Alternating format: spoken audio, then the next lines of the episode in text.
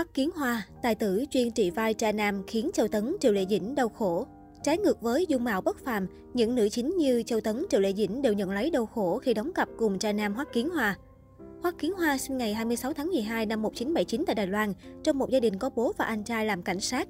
Năm 19 tuổi, trong khi chờ đợi chuẩn bị nhập ngũ, Hoắc Kiến Hoa đảm nhiệm vị trí trợ lý trong một công ty tuyên truyền, phải làm đủ mọi việc như pha trà rót nước, nộp hồ sơ.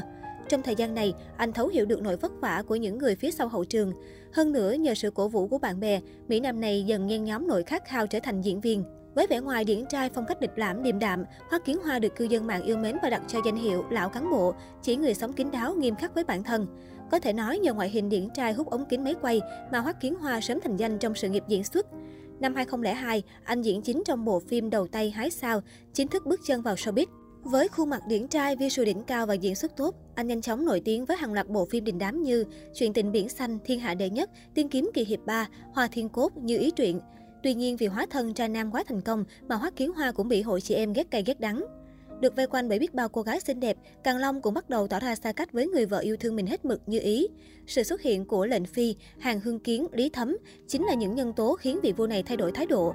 Thậm chí Càng Long còn ra tay tác hoàng hậu của mình đến ngã nhào, khiến nàng oán hận bỏ đi. Càng Long vốn không chỉ đa nghi mà còn làm việc rất độc đoán, thậm chí luôn nghi ngờ Như Ý, người đã gắn bó với hắn suốt bao nhiêu năm liền.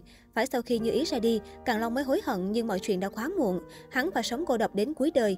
Hơn nữa, vì Hoắc Kiến Hoa diễn vai này quá xuất sắc nên khán giả càng ghét cay ghét đắng.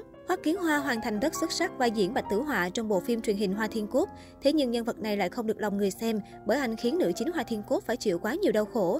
Hoa Thiên cúc Triệu Lệ Dĩnh yêu Bạch Tử Họa hết lòng vì anh cô có thể bất chấp tất cả. Bạch Tử Họa dù yêu nhưng luôn tìm cách chối bỏ tình cảm mà anh dành cho Tiểu Cốt. Anh lúc nào cũng lo lắng cho chúng sinh thiên hạ và không dành niềm tin tuyệt đối cho Hoa Thiên Cốt. Để rồi cuối cùng, chính tay Bạch Tử Họa giết chết Hoa Thiên Cốt. Đến khi mất đi nàng, Bạch Tử Họa mới hối hận.